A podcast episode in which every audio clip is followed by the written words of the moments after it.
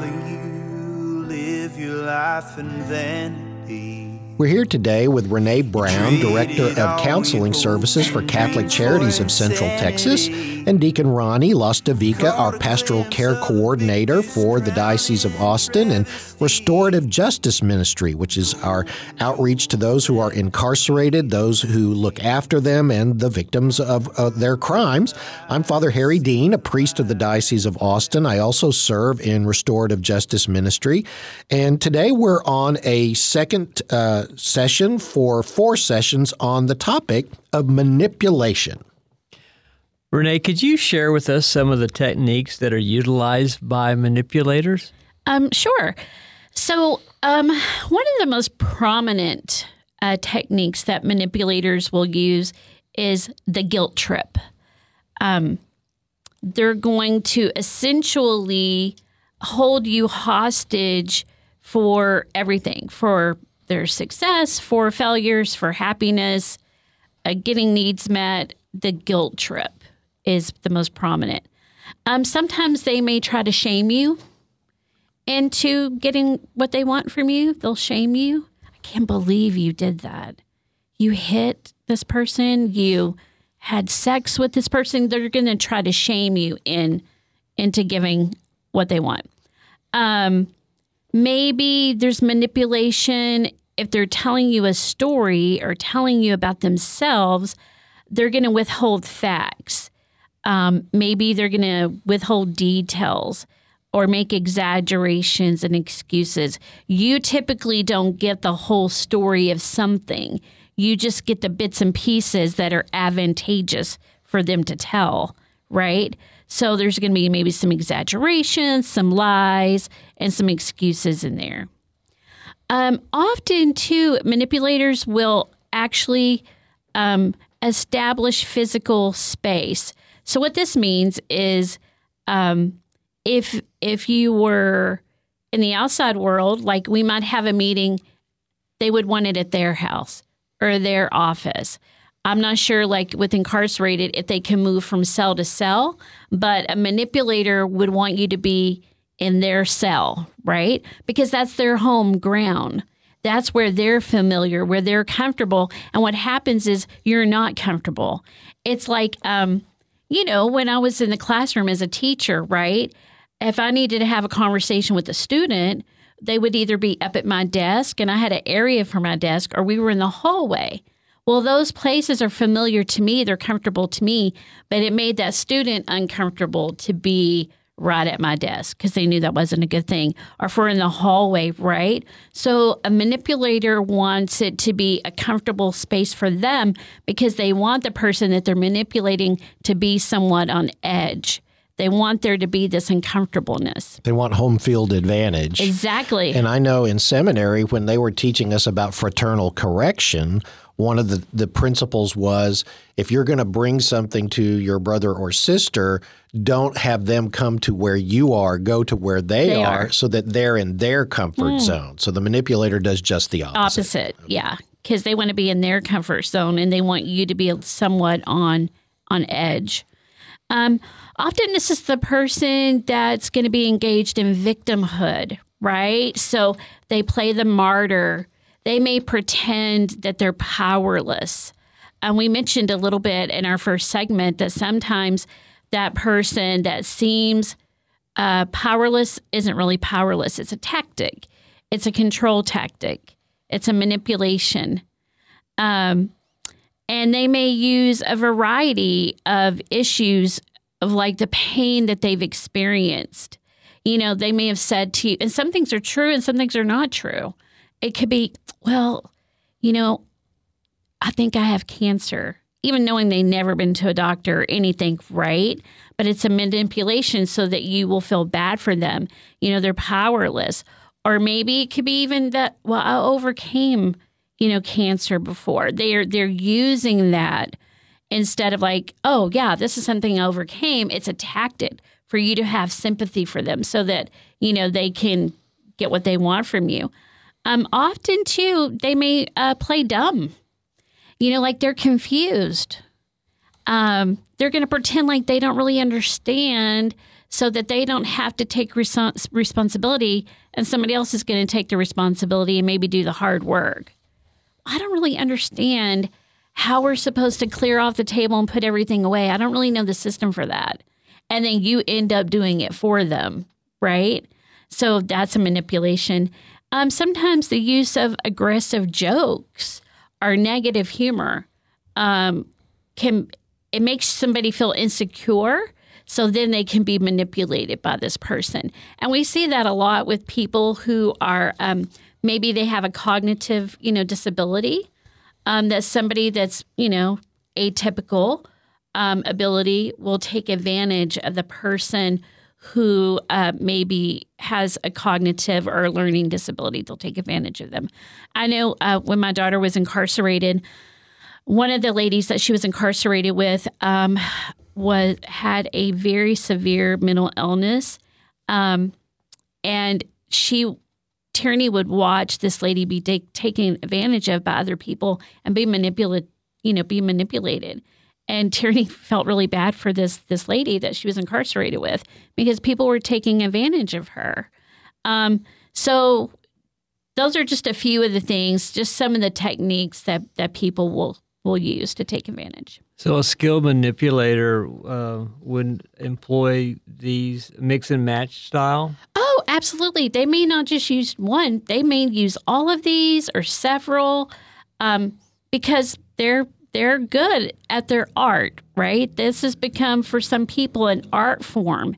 You know, um, for example, they might look at somebody and say, you know, um, I know you were in domestic violence as well, you know, and I've been in that situation too. And maybe they never they never have, but they're going to use that to manipulate and reel you in, you know. And then there's this sympathy and this this pretend empathy that comes into play to reel you in, and then it may become like guilt tripping. You know, well, I've been in this situation too you know, we should be able to help each other out. You know, we should be able to be friends, which can be another tactic they'll they will use as well. Manipulators often come on strong and too soon. They're that person that wants to be your friend really quick without really knowing you. So sometimes they come in kind of quick and give. Uh, also, remember that they're going to just give you a little bit of information about them, but they're digging to get a whole lot of information about you. Because the more information they have about you, the better they can manipulate you. Yeah, remember that time you were sharing that story about your mother and how, you know, she never accepted you and you never loved, she never didn't love you. And, you know, I know you had to feel really, that had to hurt you so deeply, but I want you to know that I care about you and I accept you, right? So they're not going to give you much about them, but they're going to want to get everything about you. The more details they have about you, the more they know about your feelings, the losses, the successes, that information is then used to manipulate you. What um, what is gaslighting? So gaslighting is a little uh, it's a little deeper, I guess you could say, but it's a technique that actually undermines a person's perception of reality. And so um, when someone's gas gaslighting you, you're going to start second guessing yourself, your memories, your perceptions.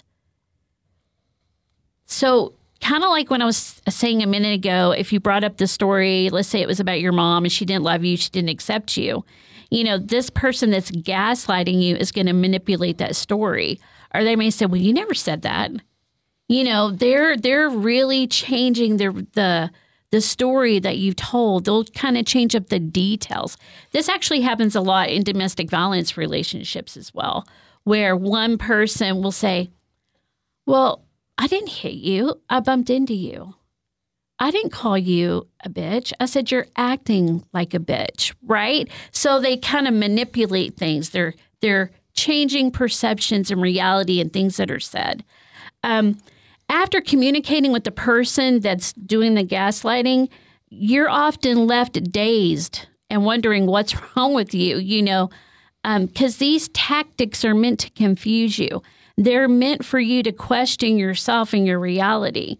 Um, and so we'll kind of look at a little deeper. But uh, people who engage in gaslighting are habitual and pathological liars, right? They will blatantly lie to your face.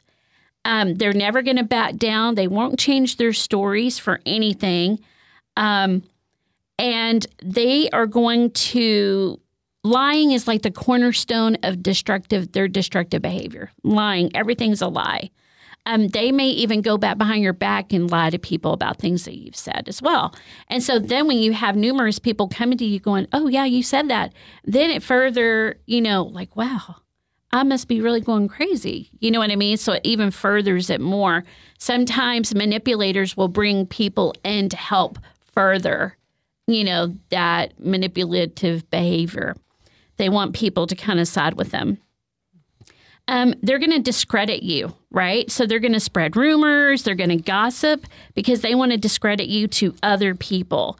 They may pretend to you that they're worried about you, they're concerned about you, but they're telling other people that you're unstable and that, you know, your perception of reality is a little skewed, right?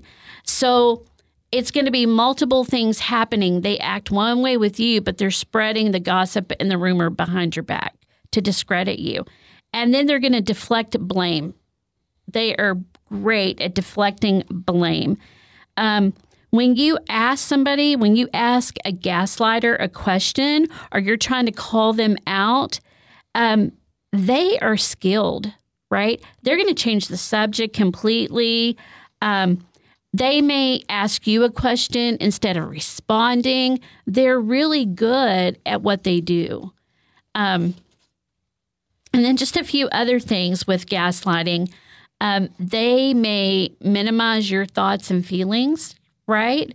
They're going to, if you've said, like, well, my mom didn't love me growing up, well, your mom just didn't like you, you know, or maybe your mom uh, maybe you didn't really feel this way. Maybe you're confused because your mom did this for you. That shows love, right? So they're going to work at minimizing your thoughts, your feelings. They're going to shift blame. You know, maybe they're going to blame somebody else for some things going on. And they're also going to deny any wrongdoing. Well, I only told so and so because I thought she could help you too right? So they're going to deny wrongdoing and they may even shift blame in some of these instances. They're not going to take responsibility for what they're doing. That's that's a main thing. Um, they're going to twist any story into their favor. So um, it's really kind of hard to go up against them sometimes. Um, and then just some signs that you can look for. Okay. Being subjected to gaslighting, it can cause anxiety and depression. And you're second get because you're second guessing yourself constantly. And so here's some things that you can kind of look for. If you start to doubt your feelings and your reality, you know, you're trying to convince yourself that things aren't too bad. Um, I'm just being way sensitive. That could be um, a sign of gaslighting. You're starting to question your judge, your your ability to make judgments. You're questioning your perceptions, um, and nobody can dictate your perception of the world. That's your perception, your reality, your truth is your truth. But now this person is trying to dictate dictate that to you. That could be person that's gaslighting you. If you're starting to feel like very insecure about who you are and you're feeling very vulnerable to others, um, if you feel like you're walking on eggshells around people, that could be a sign of gaslighting. If you feel like you're alone, powerless, um, maybe you have convinced yourself that the people around you believe that you're strange, that you're crazy, that you're unstable, right? Um, those things lead to you feeling powerless and alone, like very isolated. Um, you may even wonder if you're just if you've gone crazy or if you're stupid or something like that. You may feel like you're inadequate or wrong, um, and maybe you feel like you're disappointed in yourself. Right? That could be one too. Um, it could be like, well, I feel like I've become passive. I'm not assertive anymore. So those are just some of the signs to look for with gaslighting. If you feel confused, if if you're worried that you're being too sensitive to things, Um, if you have this sense of impending doom, uh, you know, maybe it feels like everything's just going wrong. That could be a sign as well. If you spend a lot of time apologizing for things, um, for who you are, for things you've done, for things you feel, we should never feel like it's you should never feel like you have to apologize for your feelings because your feelings are always valid. Um, if you feel inadequate, if you find yourself second guessing yourself, like, and you cannot make decisions, then you're probably being gaslighted. Um, if you're just basically wondering what's wrong with you, you know, after being engaged with this person, um, then it may be indicative that you're being uh, gaslighted. It sounds like, and correct me if I'm wrong, gaslighting requires a higher level of engagement on the manipulator's Mm-hmm. part. It requires a strategy, a plan, a laying out of several things that have to be put into motion to put that person where they are questioning themselves. Um, very much on the order of things like um, grifts and scams and con artist Oh, uh, type things. Are Yes. those gaslighting examples? Absolutely. So the the uh, the Sting, the famous movie from from many decades ago, that would have been a gaslight. Mm-hmm. Uh, what they did on the Mission Impossible's, where they where they convinced the bad person that they're in this circumstance or that one, when really they're not. They're not. and it, they get all confused, and so they cough up the information they're looking for. Exactly. Mm-hmm. Those are all gaslights. Okay. yeah. And so, if you find yourself in that position, let's say I wake up one day and I go, "Wait a minute here," you know, I uh, suddenly I'm out of sorts and I just you know know what wh- which end is up. Um, maybe one option to say to yourself is, "I might be in the middle of being gaslighted." Absolutely. You know, definitely ask yourself that question and if you if you feel like you are, then you're going to want to put some distance between you and that person first thing. Father Harry just mentioned um, a well-defined plan, so that sounds like this is this has definitely got an end result. This is something that's uh, um, strategized and talked about, at least in their own mind. What are the tactics that people use to manipulate others to get to get this plan exercised and carried out? Um, you know, some of the different uh, tactics include like um, using um, using an intense emotional connection to control somebody's behavior, right?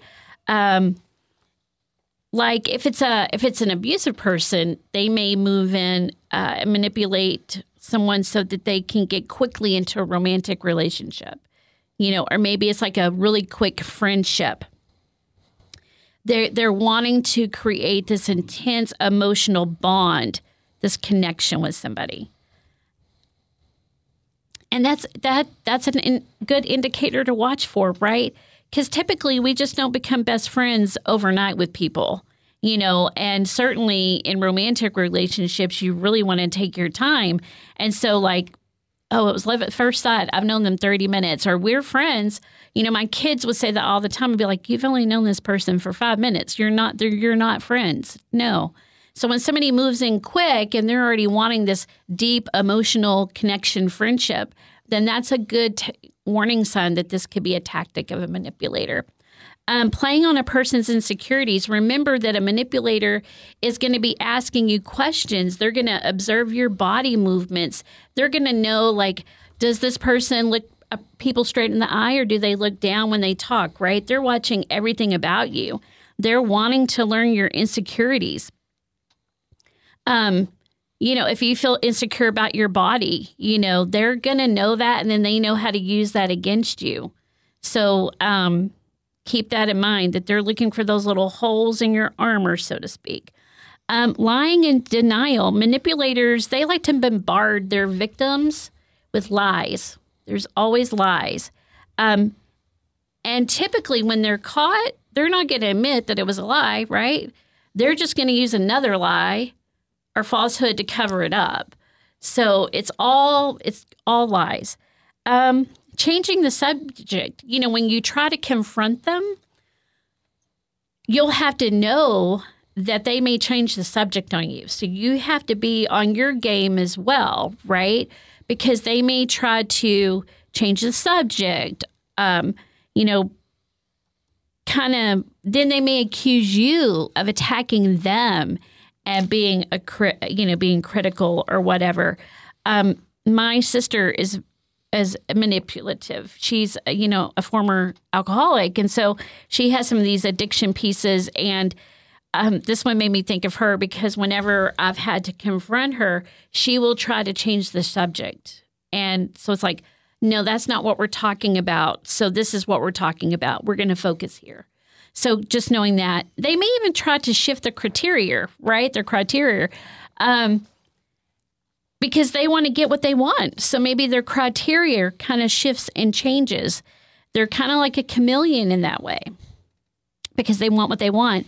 Sometimes they use fear, you know, to control people, violence, um, uh, intimidating like body language. You know, if a person, their stature, or if they get close up to your body, um, you know, or maybe they pound tables or hit walls, or they're really good at that kind of mean mugging you look, you know, like they look at you kind of hard.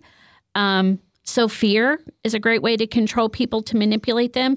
Uh, being passive aggressive, meaning like you you voice displeasure or anger, but without directly expressing. So with the person that's passive aggressive, you won't necessarily see the pounding of the table. You're not going to see, you know, those things, the hard looks, uh, hitting the wall you know, they're going to express anger differently.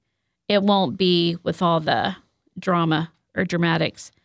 Um, also, the use of generalizations, right? So, manipulators avoid factual and specific information. They avoid that. They they are going to go for the vague. They're making generalizations, right? Because you can disprove a fact. You can disprove a fact. But if if it's just kind of like in general, it makes it harder to fight back.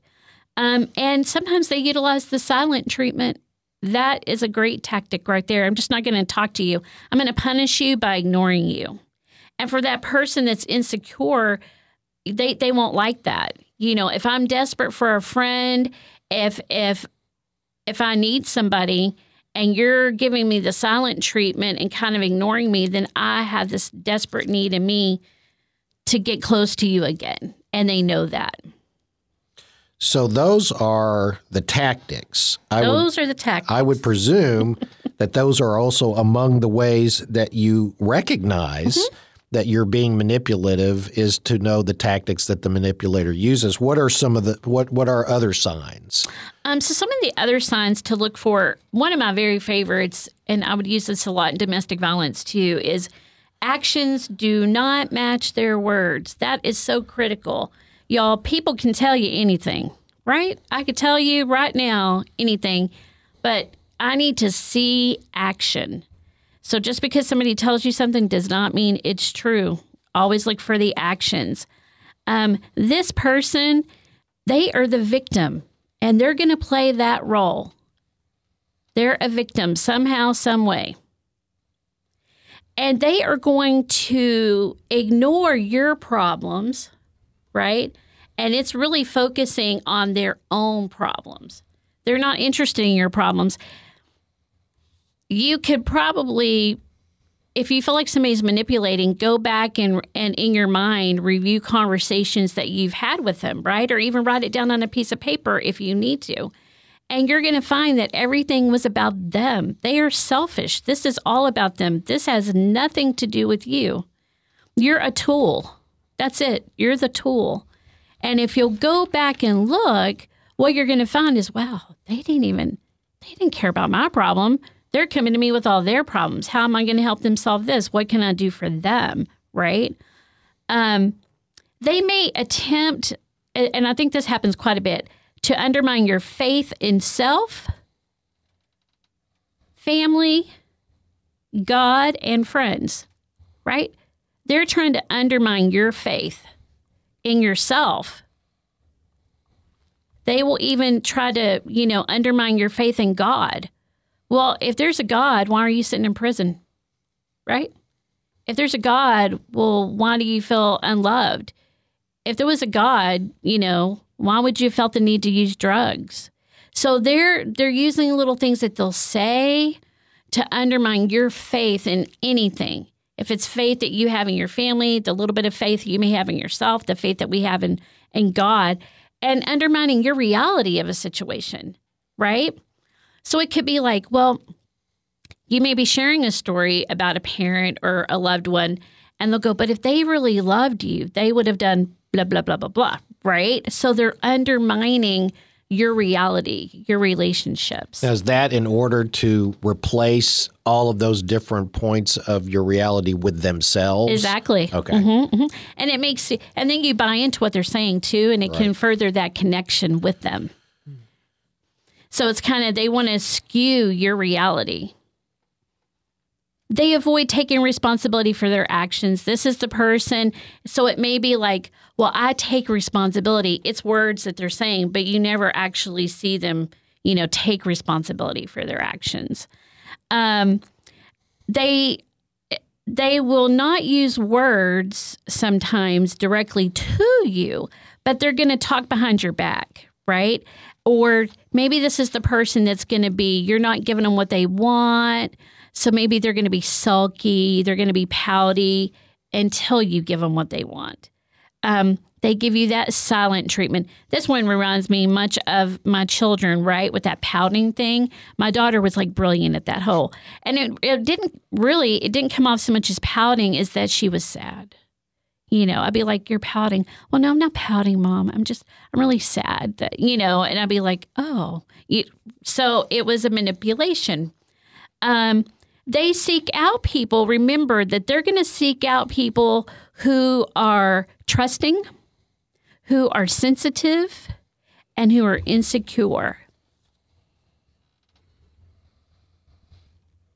So those would be three very prominent traits mm-hmm. in any given person yep. that makes them ripe for being manipulated. Yep. So everybody listening, if yes. you find yourself, because we all do, we we all find our, ourselves in moments where we're just really seeking someone to trust, particularly after we've been burned, mm-hmm. and you want to believe that people can be trusted again, and so you start looking. And then what were the other two? Trusting, uh, sensitive, and insecure. Which again, at any given time, that's going to be any, any, of us right. uh, at, at, any time. So part of what we're saying here too uh, is um, watch yourself mm-hmm. for moments in life where you may be vulnerable to manipulation. Um, but one thing I'd want to ask you too is um, okay, I've just had the awareness that uh, in this particular relationship, I've listened to the radio program and a lot of these things are present. I'm angry. I'm angry at being manipulated. Now, I have Deacon Ronnie here. I'm Father Harry. You work for Catholic Charities. Mm-hmm. We can't be responding uh, in anger. Well, I'll show you how to manipulate, you know, and so right. I'm going to use all those same tactics tactics and make you look the fool every but bit like you made me look the fool. We can't go there. I mean, we have to be able to say no. So a better practice would be confront the manipulator, run from the manipulator. What do you do? Well, in one of our other segments, we're going to get into okay. more detail okay. about what you can do because really, it's it's also about a safety concern, right? So if you feel like you're in a safe situation, definitely saying no and confronting is is the best option. If it's not a safe situation, you know, where there may be like domestic violence or you could be, you know, harmed violently, you know, there might be some different things to do as well. One of the the other things um, is that remember that they're going to engage in guilt tripping, right?